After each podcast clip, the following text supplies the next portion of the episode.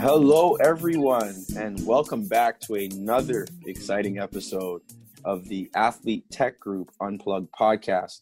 I'm your host, Randy Osei, and today we're joined by serial entrepreneur, music lover, father, and husband, and probably the one guy who will tell you if you're really walking funny through his company, Plantiga, Quinn Sandler. Quinn, it's a pleasure. Thank you for joining us today. Thank you so much. It's a, it's a pleasure to be here. Oh man, as always, whenever we get on Zoom, I always tell you I like the slick back. It it, it does something. Dude, nice fade. You have to. I don't know if I got this because... haircut for you, by the way. Just so you know, just yesterday, I was like, I got, I just got to look fresh, you know. Absolutely, you know, as as as a man that's bald, you know, when I see hair put together nicely, I can appreciate it. You know, totally. I don't, I don't, I don't have those luxuries anymore. Um, how have you been, especially, you know, seeing that we're, I think we're entering into wave two of COVID. Um, you know, we're going back to isolation and so on and so forth. But how's Quinn doing? Um, I'm doing pretty well, man. I, uh, our company, we have, you know, a couple people in the office. Most of us are working from home. I feel like the second wave on like a macro global economic uh, world is just kind of crazy, and I try my best to be safe and and uh, you know, social distance, respect the guidelines. But you know, me personally, I'm doing pretty well. You know, I'm life's good. That's good. Now, how has COVID uh, impacted you know your your business? Have you guys had to? Obviously, everyone's working from well, not everyone, but majority of your your your uh, your employees are working from home but how has it impacted the business? Have you guys had to put more money into digital marketing? Have you had to focus on client retention? Have you put more energy into you know sales strategies and reselling subscribing? What changes have you made from a business perspective? Yeah it's interesting. So we have a sensor insole and a suite of analytics that we sell to practitioners and teams and groups and physical therapy groups obviously physical therapy and a lot of sports med groups in our customer base has been affected by covid. So we have had several customers probably not several like five six or seven that have had to pause their subscription. So that sucks. That sucks for them. That's not good for us. So it's definitely impacted some of the business. Now on the flip side though we've also been able to get kind of a new set of customers that are trying to differentiate themselves in the post covid uh, world. So picking up customers that are like performance centers or or physical therapy groups that are trying to differentiate their group in Texas. Let's say we just picked up a, a big customer in Dallas. So I find that it's kind of we've lost some that have that have struggled. Others seem to be doing um, doing all right. Uh, but then there's just like interesting things like we don't travel, so we're we're having a booth at the National Strength Co um, Strength Uh, and Conditioning Coaches Association, which is a really big conference. But it's a it's a virtual conference this year, so we have a virtual booth.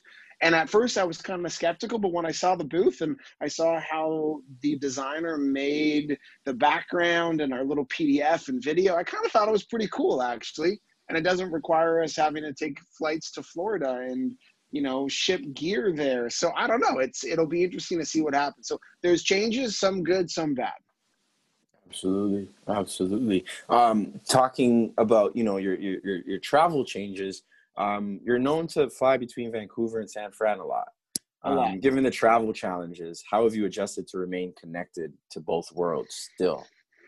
I think doing a lot of this, I think a lot of Zooms, I think mm-hmm. making sure that we get face to face with, so we count, I don't know, seven, eight, nine, ten investors from the Valley, lots of customers, uh, planning on setting up an office there um, hopefully kind of early next year.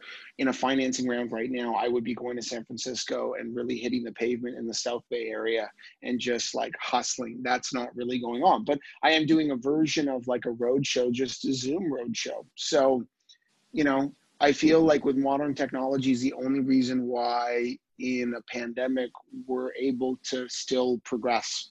So to be honest with you, I kind of miss traveling. Like I really love getting on planes. I love seeing new cities. I love like I you know I've spent you know months and months in San Francisco. I just love it. So I miss it. I miss the people, but uh, you know adapting. Absolutely. Now you know cutting those costs on those road shows and the flights and the hotels and uh, upgrading to first class and you know getting that wine. Have you guys uh, repositioned I guess some of those expenses to other parts of the businesses to help grow? Oh, totally. So for me, what has been mind blowing is Instagram and Twitter. so we have our head of applied science is a guy named Dr. Matt Jordan. So Matt Jordan's on podcast too. He's like a big, he's an amazing man, but like has done a lot of work around research on asymmetries and injury prevention and ACLs and performance. So what's just been amazing is when he'll do a post on Instagram about our product we will just get a lot of just general interest and inbound. And then when we pump some of those posts, we get even more, which then lead to sales. So I think what's been really fascinating for me is yeah, we've taken some of that and are driving that more into social media where a lot of our kind of community and our practitioners that we interact with and our customers live. And that's kind of relatively recent last four or five months. So yes, definitely taking what we would have spent on travel uh, and all that stuff and driving it into marketing, but in areas that I am seeing direct impact. Like, wow, did I not realize?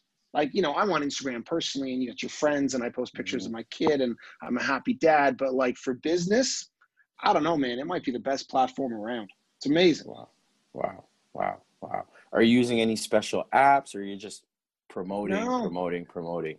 And not even like you know let, let's say we do a post on a feature that our sensor insoles so let's say ground contact time which is used a lot in sprinting so football and basketball like they will measure it. We'll do a post where we just describe how our system measures ground contact time and how you can implement it and why it's valuable. And then just with a little bit of like boosting that just naturally gets a lot of people asking for demos a lot of people asking for more info so it's kind of genuine. Like we're not overthinking it. We're just really, and we're making videos in our office. My biomechanist and my sports med um, person are just kind of making them, them themselves, kind of guerrilla style. And you know, you don't really need you know all the all the fancy stuff. I think yeah. I'm learning more and more. You're definitely bootstrapping. Love totally, absolutely bootstrapping as you should, as you should, as you continue to to grow. We're a venture backed startup, and I I would almost think like you don't need to go bigger. You know, like no. in like you don't really need people don't really care about like the crazy studio with the big lights. Like they care about the content. Like, like what are you saying? That's important. Right, right, right. How has being a serial entrepreneur adjusted your outlook on life as a whole? That's a good question. Um, I guess I've always so I've been self-employed since I left high school. So I was 18. I'm 37 now. Um, I just would never go work for someone. I feel like there are opportunities everywhere in literally anything. I got friends of mine that are professional musicians that have won Junos. I got other friends of mine that work in design companies or like I just the world is just you know our oyster. So I think being a serial entrepreneur and having had businesses where I did branding and identity and then i did you know this company and then i did like a tutoring uh, tech company. There's just there's money to be made everywhere. So you know i guess being a serial entrepreneur now let's say for whatever reason plantiga didn't exist today i would just go and start something else. You know like i just feel that i would never go and knock on the door of some big company and want to work there. It's like the last thing that i would want to do so I guess that's kind of how it's most impacted me is I just I just wouldn't go back. Not that I've ever really worked for anybody, but I used to bartend, but I don't even call that working. Because you could you could actually increase your your own revenue through tips, right? So that's that's kind of. I thought I was an entrepreneur. Of, I bartended for years. Yeah, exactly. Kind of. I do. Of. I used to work at a bar where I don't think I was even on payroll. I just showed up to bartend for the tips, and um, just because my friend owned the place. So you know, that's not even really a job. Absolutely. No, that hustle and bustle of entrepreneurship is is is like no other. Um, totally. And you talked about you know opportunities being out there, and um, there's tons of them. And I, I feel the, the the modern day entrepreneur is now different, right? There are new problems yeah, totally. to be solved. Um, you know, COVID has flipped the world upside down, and things that we were doing, we we're not allowed to do. Right? I'm in Ontario as of 1201 last night, you're not allowed to have dinner in, in a restaurant. Wow. Yeah, exactly. That Rapidly changing. So what happens now? Obviously, Uber's alive and Uber Eats, but if you're a restaurant owner, you better start get ordering those uh, styrofoam plates and, and cups and downsizing as much as you can because if you don't, you'll you'll be out of business. So you'll be out of business. Well, I, I, I love that that that point that you you brought up. Um, now you also talked about friends being uh, artists and winning Junos and things like that. You yourself are a musician and artist. Yep. Uh, where are you finding inspiration these days? And can we hear? Do you have anything to play? Can we hear? Uh, I don't have it lined up, but I can play you something for sure. Yeah, yeah. That, let's let's do it. Let's do it. I know Actually, this wasn't on the script. Let's do it. Okay, you bet, man. Just Entrepreneur. I wonder if the audio is going to come through. It should. Okay. Um, where do I find inspiration, dude? I write every day. Like I'm a I'm an entrepreneur. Um, I'm an entrepreneur in the daytime and I'm a musician and artist at nighttime, kinda. So I still write music, I record music, I sing. Um, you know, I uh, I just I I feel most at home when I'm creating, and in fact, I take a lot of that into Plantiga as well, where I do a lot of the graphic design, a lot of the branding. We obviously have a designer, maybe more. I'm like a creative director, I guess, mm-hmm. but uh, I absolutely love that stuff. Um, sorry, I'm just going to bring up my. So, yeah, it's just it's kind of how I live. There's a great quote by Winston Churchill during the Second World War when they were pushing him of why he didn't cut funding to the arts. Um, and he was like very stern and was like, well, then what are we fighting for? Mm. Right? Like, if that's not a part of our culture, like, what's the point?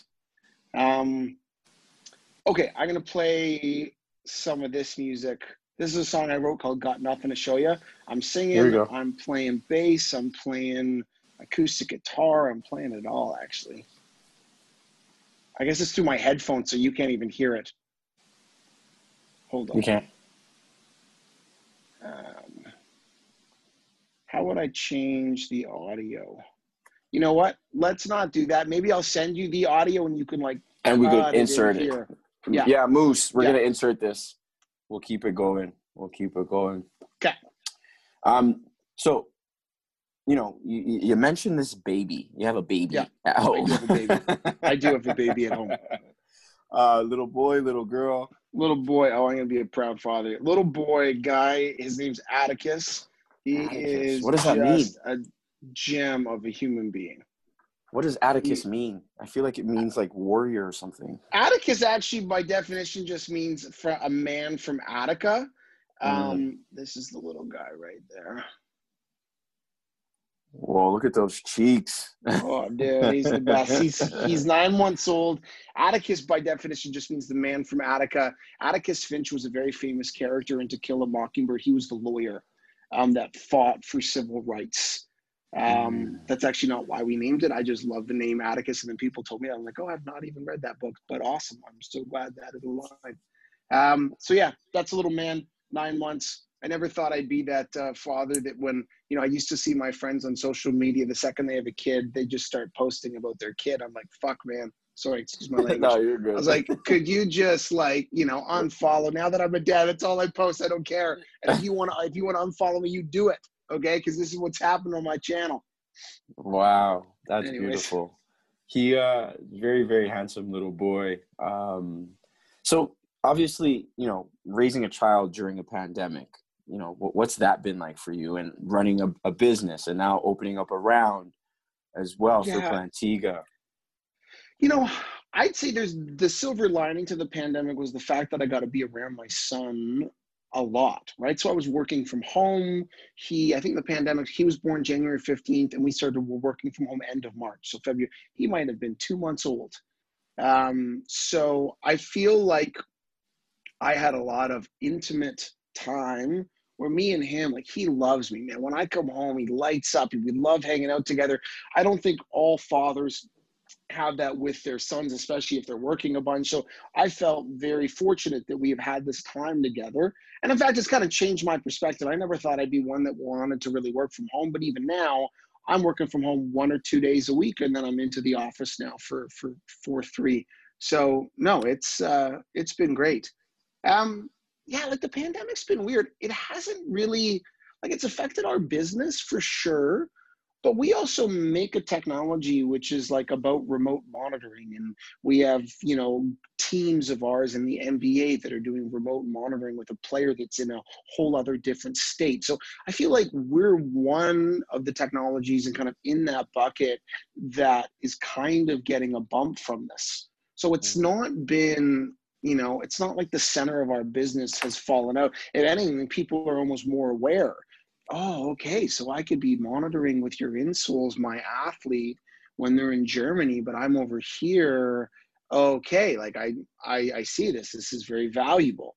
So yeah, we've again like it's been hard in some areas, but it's been really positive in others, personally and professionally. Absolutely. Now tell us about Plantiga. We haven't even talked about it. We don't even know what yeah, it is so, yet. Plantiga, we I uh, I reference us as a, as a human intelligence company. So we have built a very high powered, uh, high sampling rate sensor insole um, and a suite of analytics that do a number of things around predicting performance, predicting the presence of an injury, predicting uh, rehab, and predicting the loads on the body. So our sensor insole measure things like running, walking, jumping, the ability to change direction. And I think where we really differentiate ourselves is we've built out a data science and data analytics team that really has used a lot of machine learning and AI, which underpins everything that we do. So our speed algorithm. So, like as an example, if I'm a coach and I wanted to measure speed in an athlete, I have to set up timing gates they're clunky, they're expensive, sometimes they don't work. Our insoles measure speed within about 2% of the accuracy of timing gates, which is negligible. So we have been able to do some things around the metrics, the accuracy, and then some of the predictions as well around performance output and around different types of injury subtypes, which I think really differentiates ourselves. Um, and ultimately, we're pushing to get our sensor insoles and our analytics and our predictive uh, algorithms embedded into footwear. So we're a firm believer that in the next four to five years, the vast majority of footwear that you buy at Foot Locker or Atmosphere, wherever, is going to ship with sensors and analytics. Um, what's interesting is nobody owns that future. So right now we sell into you know, sports teams in elite performance environments. So we count five teams in the NBA and three in the NFL, four teams in Major League Baseball, and that's growing. And then we sell a bunch into the military. Uh, so Canadian Department of National Defense, the U.S. DoD. Again, those contracts have been amazing in COVID too because that's resilient to anything. Um, we're just about to move into a police force for a very first one where we offer screening and baselining and tracking after rehab. Uh, and then we sell a lot into practitioner owned businesses. So physical therapy, sports med groups, clinics, um, and the like. So that's kind of us. We're a team of 17 based in Vancouver. Uh, and yeah, like we're on track to almost hit a million dollars that this year um, in an annual run rate, which is good. So we're definitely we're definitely growing, and I feel like we're just starting.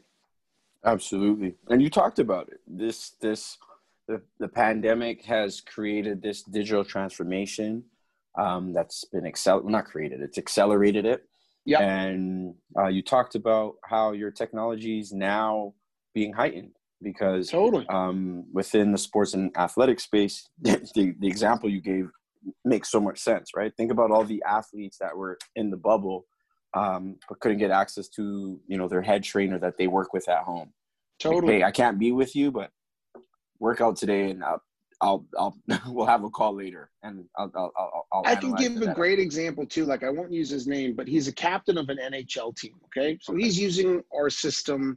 He's back in Michigan where he lives, and his kind of head athletic trainer guy runs his performance um, is giving him a program to do because he's rehabbing a very kind of bad hip and a messed up knee.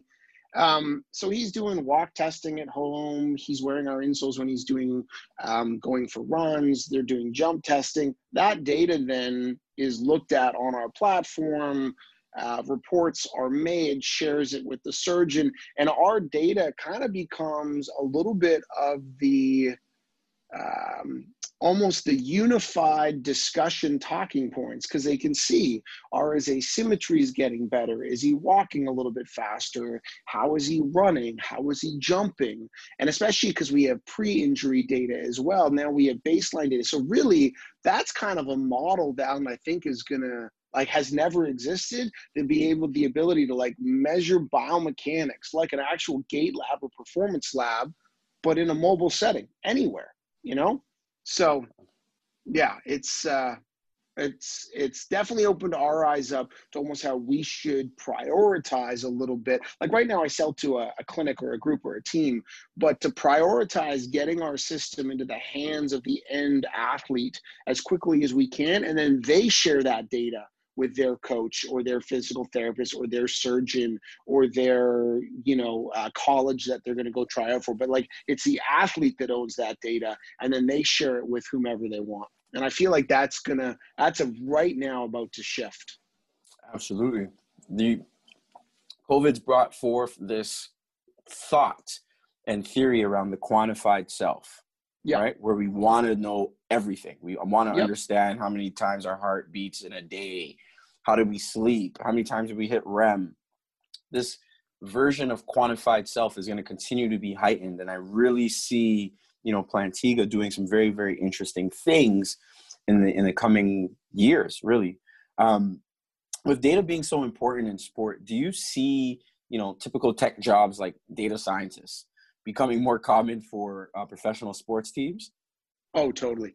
So we work with a team. and This is in baseball, but they literally have ten data scientists, biomechanists, like applied, like they like they do machine learning themselves. It's crazy. But then we work with an NBA team that only has one. Hmm. So I, while I do think it is going to become a staple, I do believe that there's a little bit more hype. Oh yeah, like all these teams are going to get data.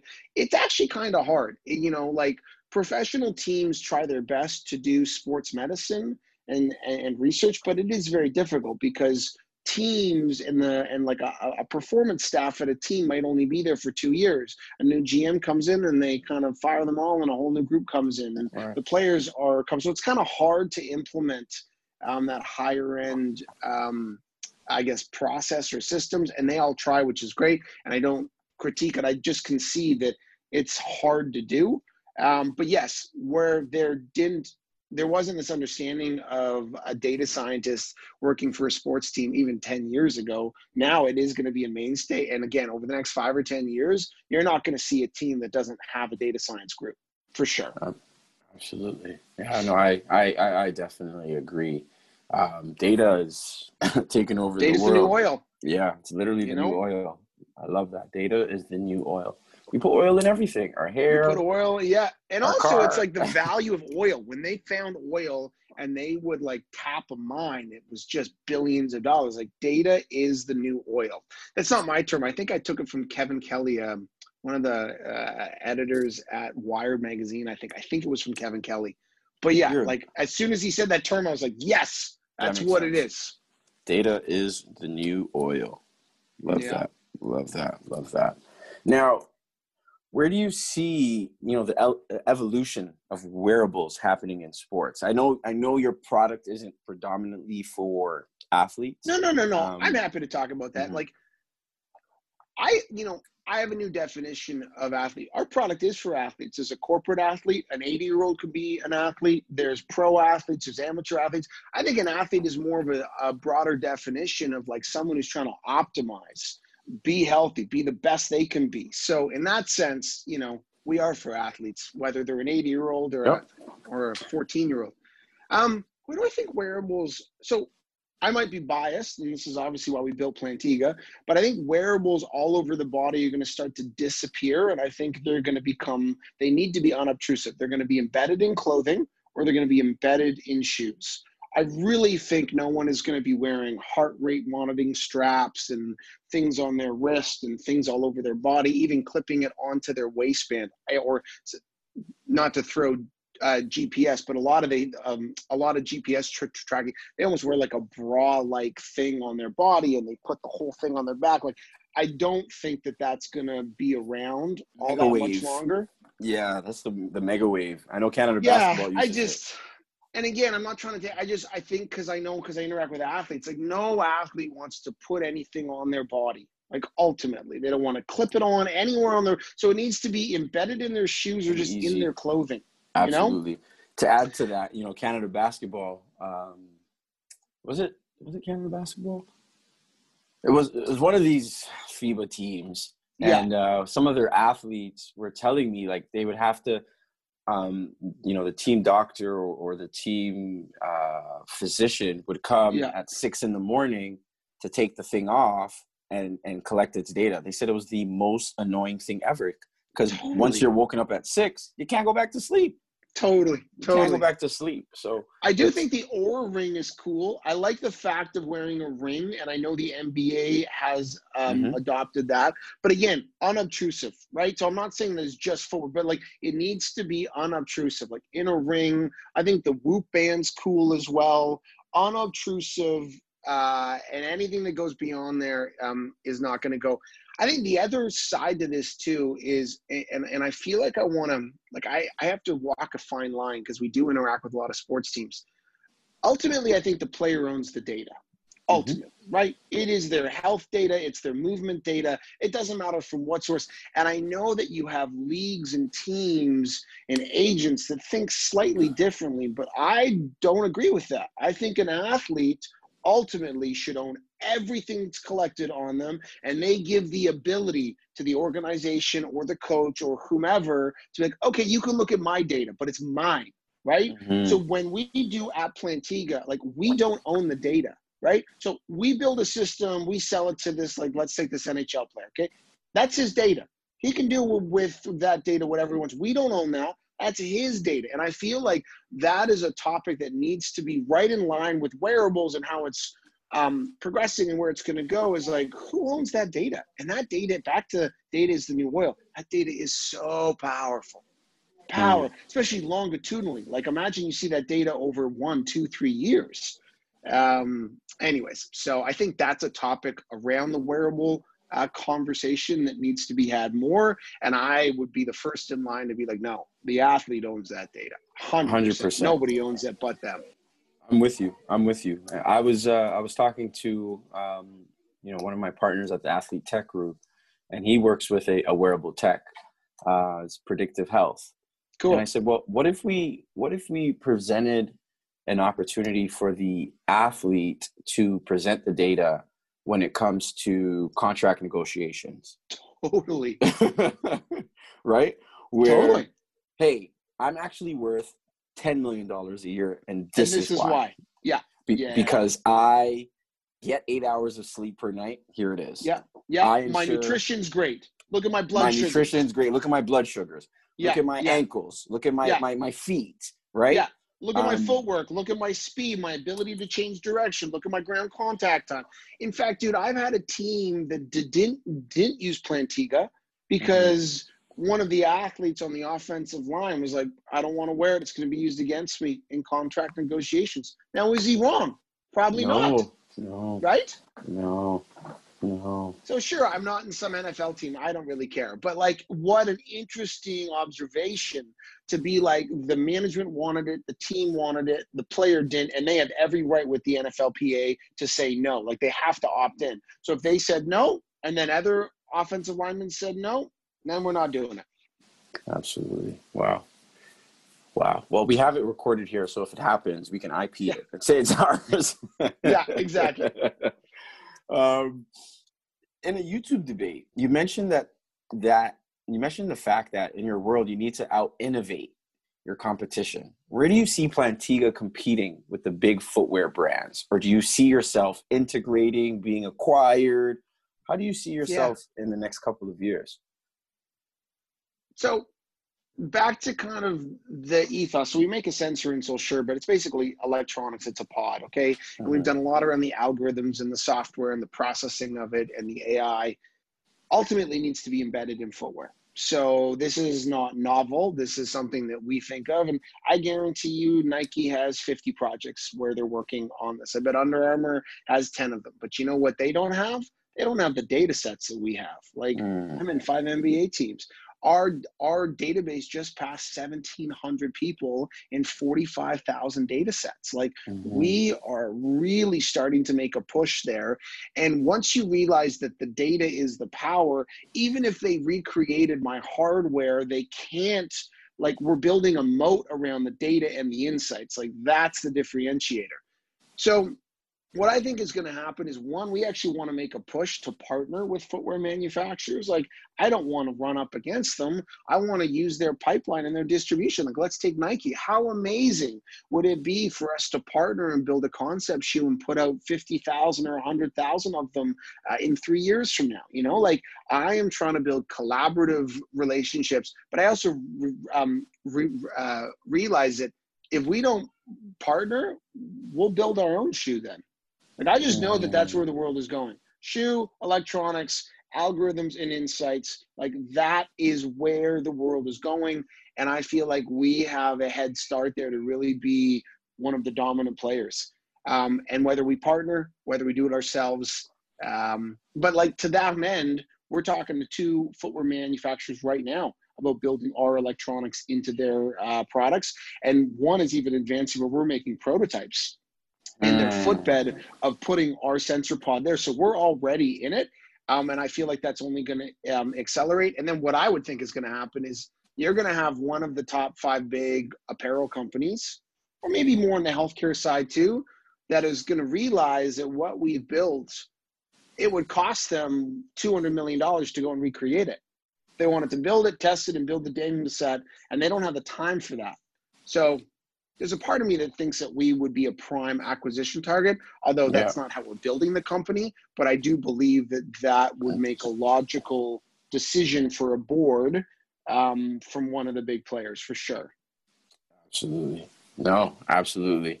And I want you to talk about that because you talked about I you're essentially saying I'm not building the company to sell it, but if the price is right, course. I'm an entrepreneur. Yeah. and they always talk about, you know, serial entrepreneurs versus re- repeat entrepreneurs, right? Yeah. Because there's a lot of people that have four, five, six different businesses and they're all running.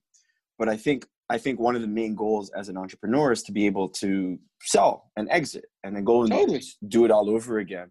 How do you what kind of mindset do you have to like based on that, my original question that, hey, look, I'm building this company regardless. Like, I'm going to take this thing as far as I can. Totally. But if the paycheck looks good enough, we'll take it.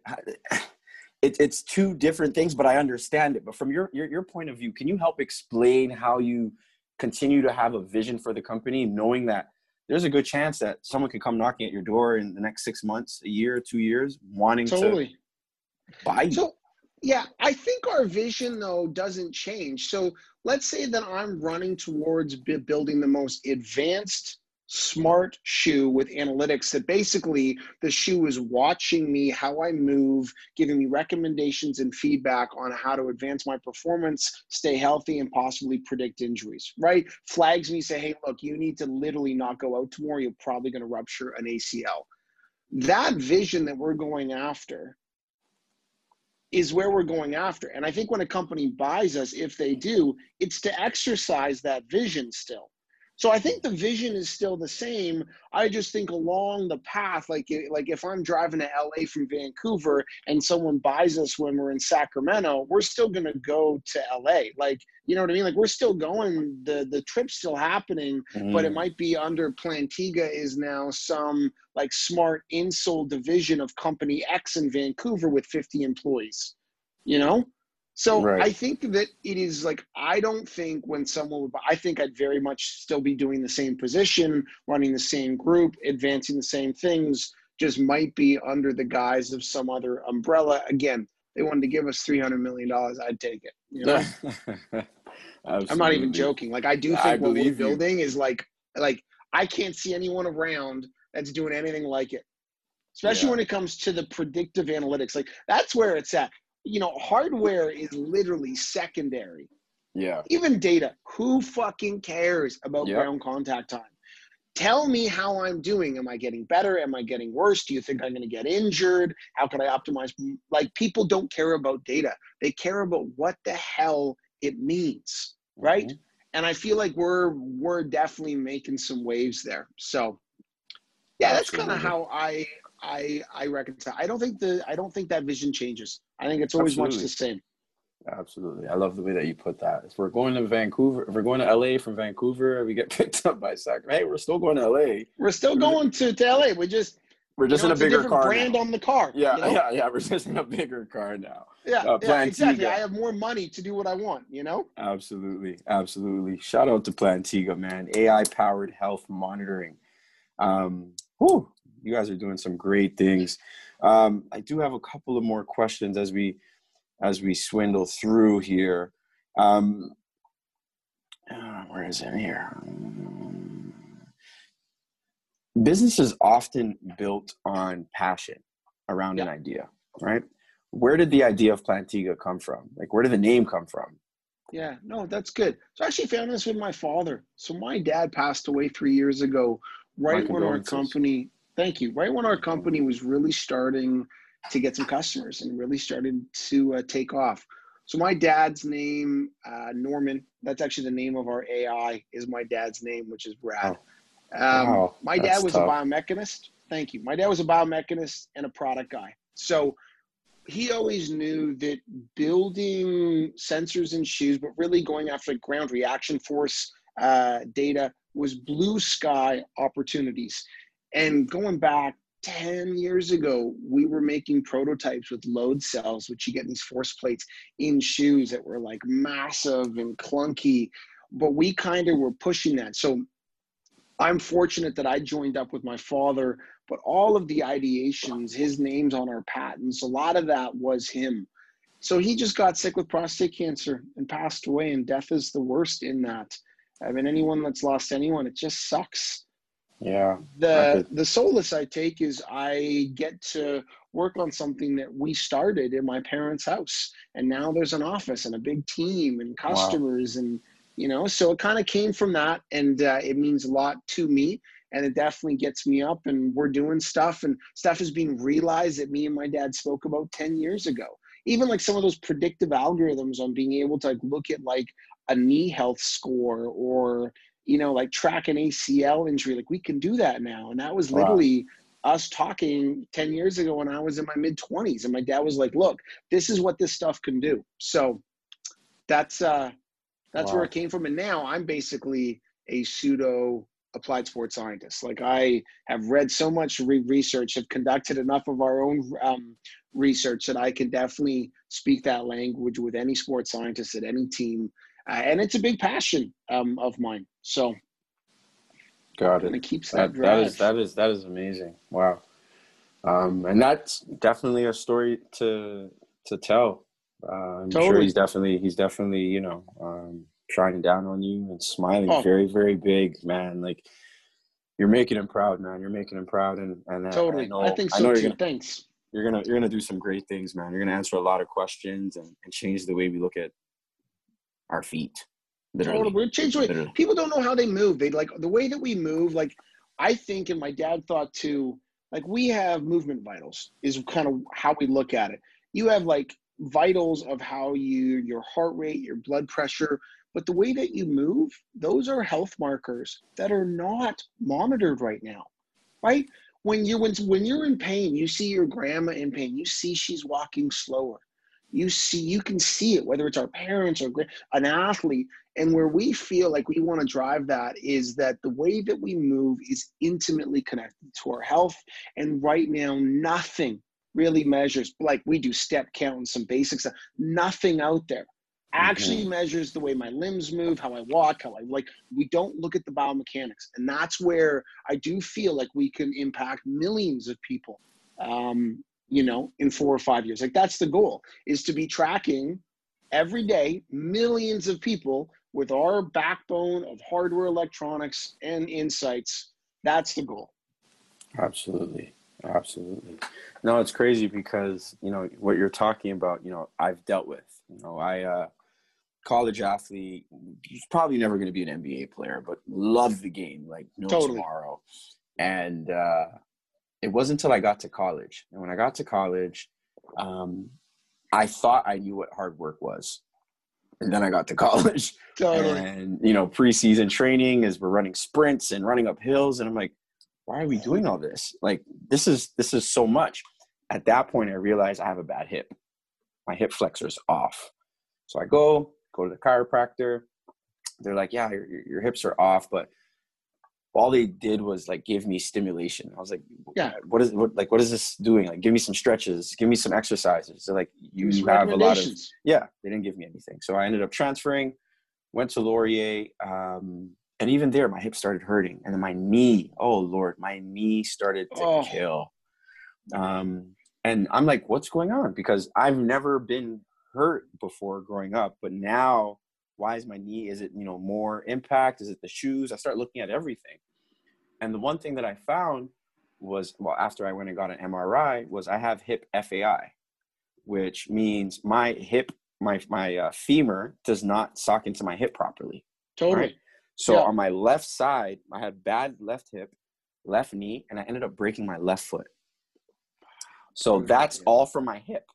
And this was just something that i was born with and I wish Plantiga was around then totally to help dude. me prolong my career. Now I'm happy yep. that I you know I put the ball down, but I there's always that like what if, you know, there's always that thought in my head, what if but like that's such a good story though because it's not even just the playing the ball you're now going to deal with those issues from an orthopedic musculoskeletal sense for the rest of your life dude so like what what what any of your doctors didn't know, what that team didn't didn't know is had they just looked at the like probably gross asymmetries that you had, like you probably might have staved off or prevented the knee aggravation, which mm-hmm. then might have staved off or prevented breaking your foot. So, like, yes, you have this born hip issue, but there's so many things that we can do now with data to mitigate that. So, yeah, dude, mm-hmm. I wish you did have it. And yeah. I wish there's a generation that comes after us where they can get testing and baselining. Because remember, like I go into a team, we just sold an NCAA team, not going to say their name.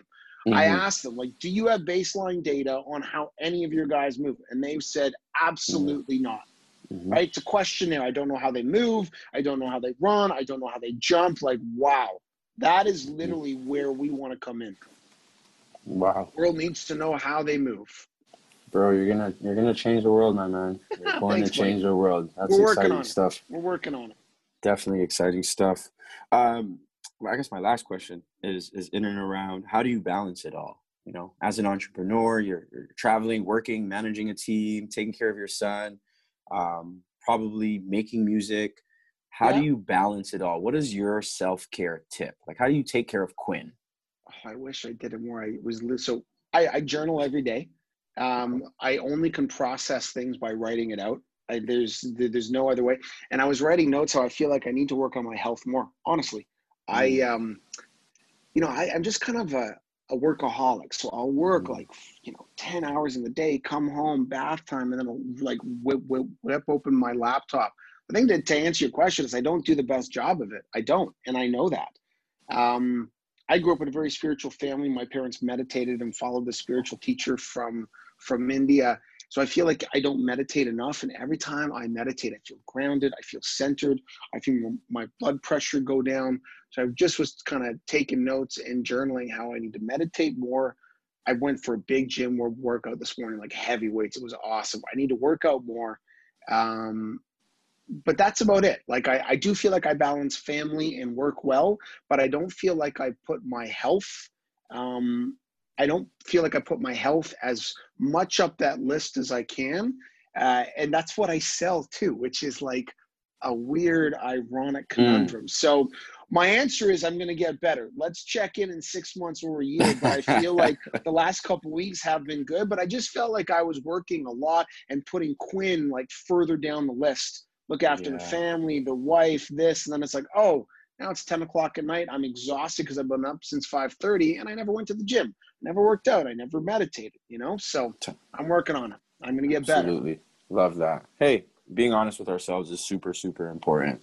And totally. um, what you guys are building here. I'm I'm I'm excited. I'm excited to see. And you guys are Canadian, so even better oh. story to tell. Um, yeah. Any last thoughts for our entrepreneurs that are listening? Um, I think we live in a world in Canada which is yeah. very almost adverse to entrepreneurs. So my so back to the San Francisco thing. The thing you get when you go to the US, if you're down there doing a pitch and you're not saying that you want to change the world, they'll be like, "Who is this guy?" Like, mm. and in Canada, if you say you want to change the world, they think you're being arrogant. But down mm. there, if you don't say it, they don't think you know what you're doing. So I feel like any entrepreneur that is listening, I feel like we need to be bold. You need to be ambitious. You need to think that you can change the world. And especially in Canada, we have a lot of like, you know, you need to be polite. You, you have to be polite and show compassion, but you need to hustle and you need to have the confidence to feel like what you can do will be big and not just big in Canada, big in the US, and big internationally. So, you know, just don't let anyone clamp down on that ambition. Anyone that does, you tell them to fuck off. Even if it's your parents, like just remove the bad energy. You got to focus on the good shit. And if you feel like you're passionate and you love what you're doing, you just need to stick with that. Don't listen to anybody. That's what I would say. Yo, bro, you're crazy. I love it. I absolutely love it. Oh man. Quinn. So thank you so words. much. Thank you so much. Thanks for, so much, for dude, for, for for having me. Athletes groups rad. Great to get to know the group and you and Randy. I just uh, I I uh, appreciate everything. This has been great. No problem. Thank you so much.